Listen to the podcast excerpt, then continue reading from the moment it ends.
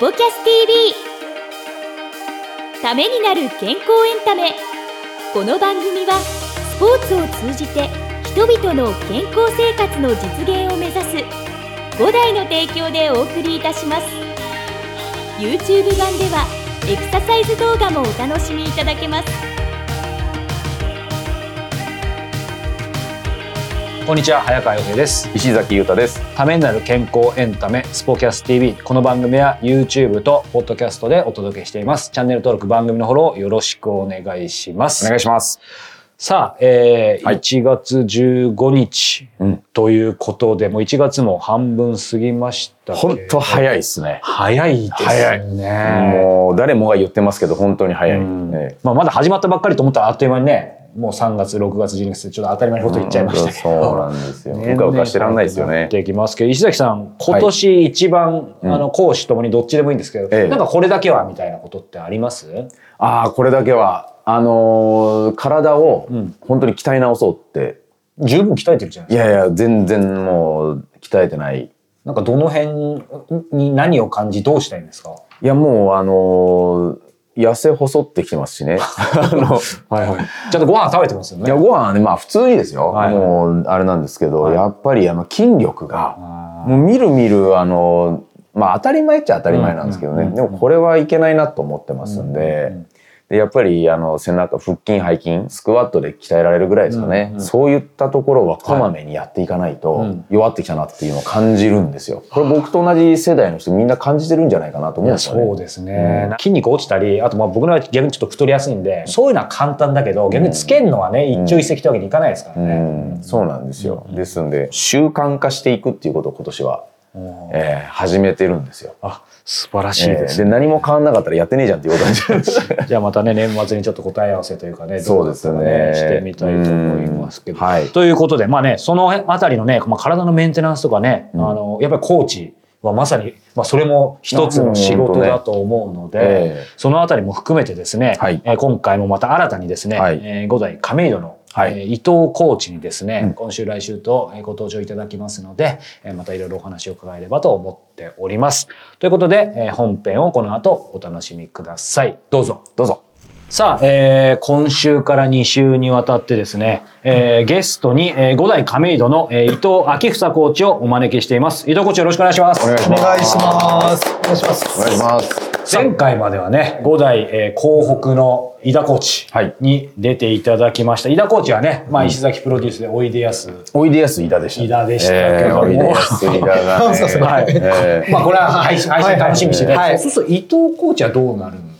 まあやっぱおいでやす井田。一緒じゃないですか。意外と繰り返しできましたけど、まあ今回ね、五代亀戸からお越しいただいたわけですけども、まあ改めてね、やっぱりこう、石崎さんからね、今回お呼びいただいた、まあはいいつものように理由とかきっかけとか。もう伊藤コーチは今ですね、はいテニスコーチのうん枠を超えて、枠を超えて。世の中の痛みで悩んでるとか、はいはい。うんなんかちょっとこういったところを改善したいっていう、はい体のお悩みまでもはい相談ができる、はい。もうちょっとそこを超えたコーチになっちゃったんです。今のことだけで想像が膨らんだんですけど、今は五代亀戸にいらっしゃる。今何年目ぐらいですか、亀戸で。4年ぐらいですね。四年ぐらいはい、4年ぐらい経ちあもうましたね。4はい年も経ったんですね。うんテニスコーチをしながらでもその枠を超えてっていうところで早速入ってきますけどこれは何かきっかけが？あったんですか？私自身が膝の怪我はい。があって、は2、3回手術をしたんですけど、うんうん。歩くことができないぐらいまでになってしまったので、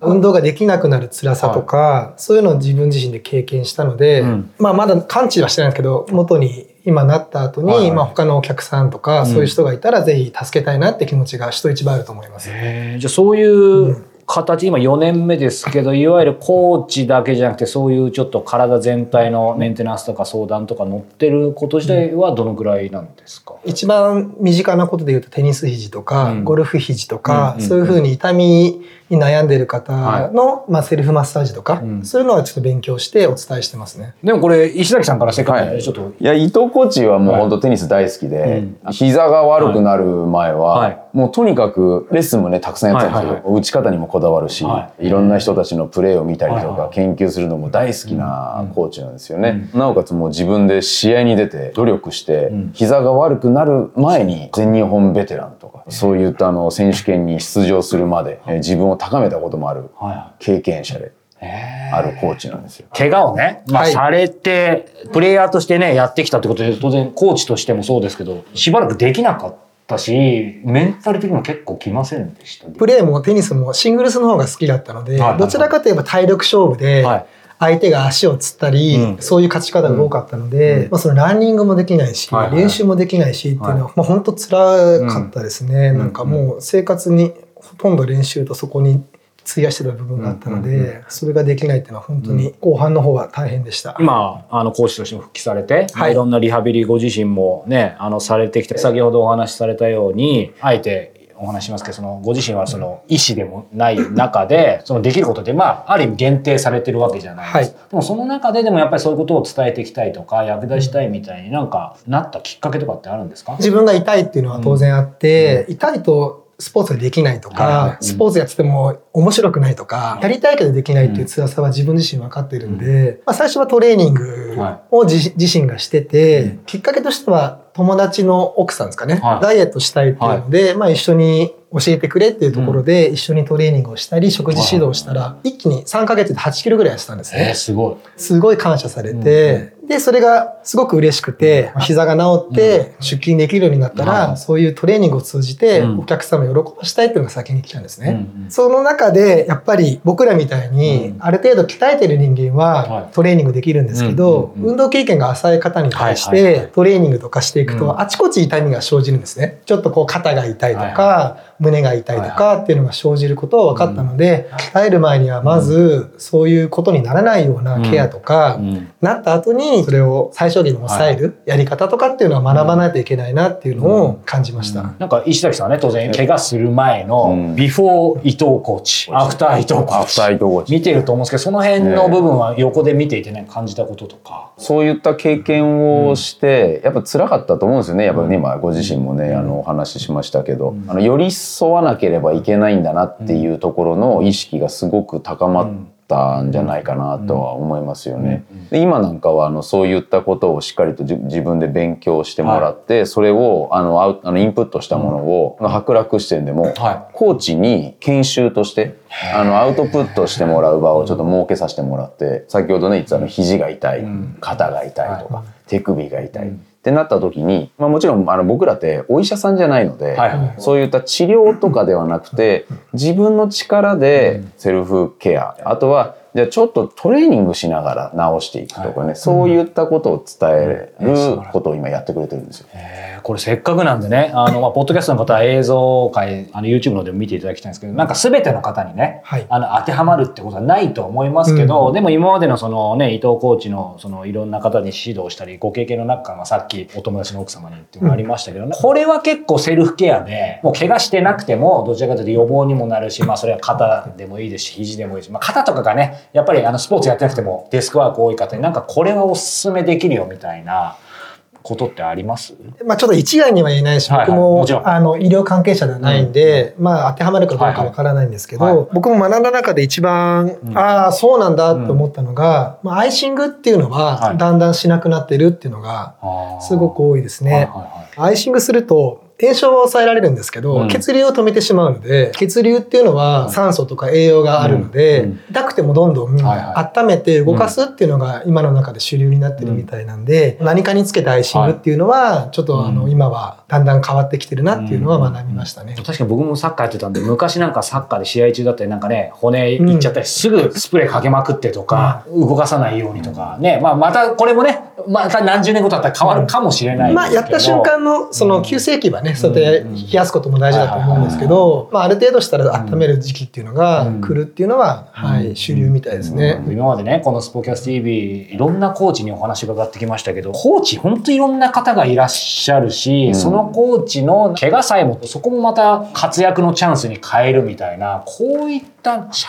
風というか、はい。それかコーチのキャラクターというか、まあ、両方なのかもしれない。なんかそういうものってなんか五代ってなんかある？んですかね。シャゼである、まあ、挑戦っていうね、うん。チャレンジっていう、そういったスピリットは、はい。みんなやっぱりそういったものを持ち合わせていこうねっていうところは、はいはい。まあやっぱあるので、うん。このままっていう、いわゆるその今の現状がいけないわけではなくてただあの言葉としてね、はい。現状維持は対価っていうは言葉がある通り、うん。やっぱり何かにしてやっぱり自分をこうやってアップデートしていくっていう思いはみんなテニスコーチ、はいはい。ゴルフコーチも、うん。ゴールデンキッズのコーチもみんな持ってるんで、うん。まあそういった中での一つの伊藤コーチが新しい自分の可能性を見出したっていうところで会社も今応援してますし。素晴らしいですね。そうか。まあそんなね、まあ、伊藤コーチの A サイドをね、はいちょっと聞けたんですけど、はい。B サイドというかその前にね、突然ですけど、伊藤昭房コーチ、はいご自身の人生にタイトルをつけるとしたら、今言ったところもそうなんですけど、まあ、ワクワク重視と言いますか、自分では思いますね。あじゃあもうなんか自伝感覚でるとしたらワクワク重視。伊藤枠夫さんでして。そうしてやってることはワクワク重視だけど枠から常に出てる。そうですね、枠から出ちゃうワクワク。えこれ、その、まあ心はもうちょっと詳しく聞くと、何でしょうね。やっぱワワクワクを追求していくみたいな。そうですね。まあみんなそうだと思うんですけど、自分が楽しいことじゃないと続かないっていうのがまずありますかね。まあちょっとそれに偏りすぎちゃっていろんな失敗もしてきたんですけど、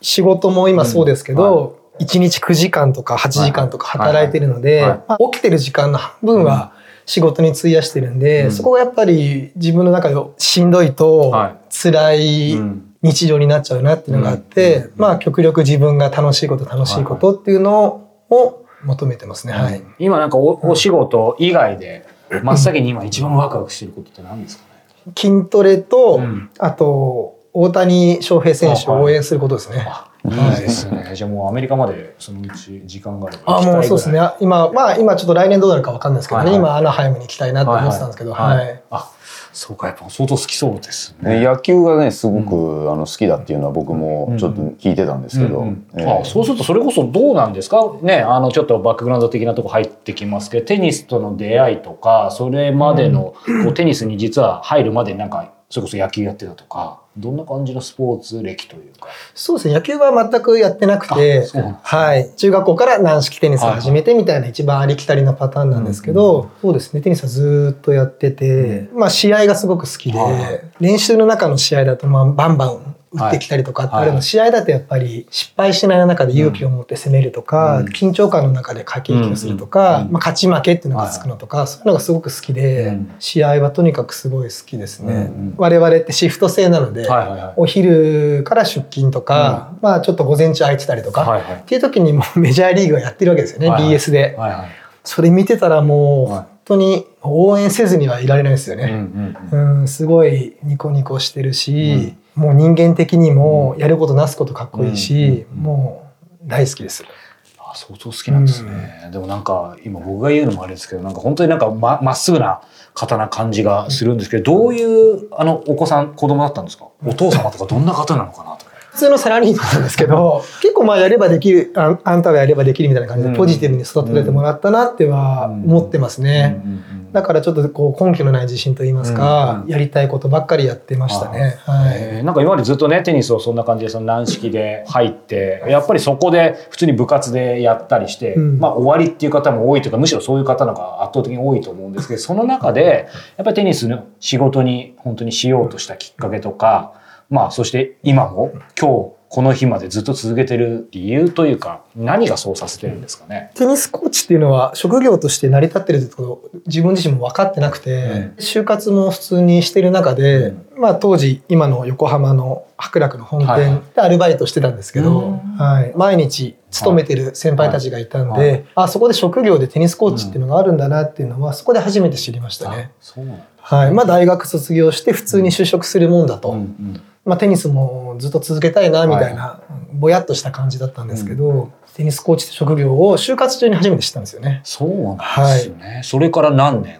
五代さんの前にも他のところにもいらっしゃった。いや、五代が初めてですね。はい。ええ。石崎さんとその社歴とか、はい。あと白濁ってキーワードも出てきましたけど、ええ。結構二人は長いんですか？どんな感じまあ、伊藤さんの方が昔からうん。この五代っていう、うん。あのスクールにはうん。いたんですよね。うん。ですので社歴で言うともう伊藤さんはもう20すごっ。年ぐらい、アルバイト含めたらですね、うそうですよ20年ぐらいですか。ね。そうするとこれじゃあ逆に石崎さんが入ってきた時とか知ってるああ、そうですね。どどんな感じだったんですか？テニスうまいやつ来るぞっていうのは聞いてて、まあ僕らそこにしか興味がないんで、新しく来る人テニスうまいのかなとか、名前聞いた時から神奈川県選手権とかで優勝してるのも僕は知ってたんで、はおテニスうまい人来はい。たラッキーみたいな感じで、はい。打ってもらおうぜみたいな感じで周りと話してて、で、もともと中央大学ではい。体育科で活躍されてたっていうのも知ってたのはいでおっしゃって感じでしたね。い。いですね。そういう感じなんですか、はい。なんか、なんかライバル視するとかそういうことじゃないんですね。いやいやいや、もう、もともと結構テニスずっと自己流だったので、自分がまだ強い方の部活で弱い部活だったので、だから自分より上手い人がいるっていう環境がうん。ほとんど経験してなかったんで、まあ5代に入ってからん。先輩たちコーチがみんな上手くて、自分より上手い人がいるっていう環境がすごいワクワクしてたんですね。石崎さんから見て、伊藤コーチの、今コーチだけじゃないと思うんですけど、うんやっぱり五代の大切なスタッフとして、なんかここが素晴らしいみたいなことって、なんかあえて真面目に聞きたいんですそうですね。僕らもあの2人でレッスン組んで一緒にやってた時代もあったんですよ、えー。はいもう結構前ですけど、うん。でまあその時に伊藤コーチがメインコーチで僕がアシスタントでやらせてもらってであのいろんなことを教えてもらいましたし、伊藤コーチって自分のタイミングっていうか自分の独特の雰囲気っていうか間っていうものを持っててでそういったものからブレないんですよ。うん。まあ、人からあの何かあの言われたとしても自分のタイミングとか自分のやり方っていうもので自分のペースでしっかりと理解した上であの動くタイプなんで、ん早とちりとかそういったことっていうのはね僕の中ではねない。自分がしっかりと理解した上で納得した上で動くタイプなんで、だからそういった中ではあの知ったかぶりもしないし、うん。まさに誰かと比べようともしないし、自分のあり方っていうところをしっかりと理解していて、あのやるタイプなんで、あの自分が本当に理解した上で、そうですよね。あのっていうことなんですよ。ちゃんとものにしてから、それをまた次にみたいなね。でよく人の話聞いてくれるっていうか、うんうんそういったところで言うとあのお客さんのあの悩みとか、あのお客さんがどういうこと言ってるのかっていうのはちゃんと聞いた上で、あの納得した上で回答してあげるっていうところで、まあ今に僕結びついてるんじゃないのかなと思うんですよね。でもね冒頭でね、うん。そのコーチの枠を超えてでねその体のいろんなねそういうリハビリとかそういう話もされてたんで確かになんかいらっしゃったら相談したくなるようなねなんか雰囲気がやっぱ出てますよ、ね。あもう出てきてます。いやいや本当思いますそうです本当に。さあエンディングのお時間です。えーね先ほど冒頭でね、今年は鍛えていかないとという話ありましたけど、えいや本当うる羨ましくてですね、うん。あのまあ確かに痩せていくのも困りますけど、うん。僕はすぐ顔がふっくらしたりとかしてるんですけど石崎さん太るとかってなさそうですね体質的に。僕ね顔に出ることがあんまないんですよねその体重の増減が。はですね。顔にはつきにくいですよね、ううんだからあんまりそう言われないんですけどやっぱり筋力衰えてるんで、うんだからね人前で脱ぐわけにはいかないっていうね。そういったそうんはいはい。っていうところはやっぱりねあの別に脱ぐわけじゃないですけど、やっぱきやっぱ鍛えていかないと、うん。であとやっぱり習慣化していくことがすごく大事で、はいうん。やっぱりあのそのコンディショニングってね、はい5代でもすごく大事にしているところなんですけど、そういったいい習慣化をこうやってつけるっていうことと、はい自分がそういったあの意識をしてやることによって、やっぱ健康ってねしっかりと保てると思うんですよね。そうですうん。ね。これはやっぱりあの大事で、まあ、僕らも週1回の運動をっていうところでね、はい。スクールやらせてもらってますけど、これからもっとね価値が、うん。皆さんのいあの意識の中での価値がね僕高まってくるんじゃないかなって思ってるんですよね。というの。っていうのはあのやっぱりもうこれから医療費もどんどん上がっていって、はいはいはいはい。であのその健康であるいわゆる今まであのねよく言われてるものを、うん。その持つっていうところの時代から、うん。やっぱり今持たない時代になってきてそうですね。ん、でよりそういったところに何を価値を求めるのかって言ったら、環境とか、はいはいはい。うん、やっぱり自分のそういった健康であるっていうことはどれだけ素晴らしいのかっていうところに、まあ、みんなもっともっと着目していくんじゃないかなってね。思うんですよ。ねうん。そういう中で言うとねあの非常にこういったあのスポキャス TV も、はい。い、ろんな健康情報を、ね、お届けできるので、ええうんまさにそういったところではどんどんあの注目していただけるんじゃないかなと期待しております。はい、はいありがとうございます。ということで、えーまた来週もお楽しみにお待ちいただけたらと思います。はいえーそれではまた。はい。この番組は提供5大グループプロデュースキクタスでお届けいたしました。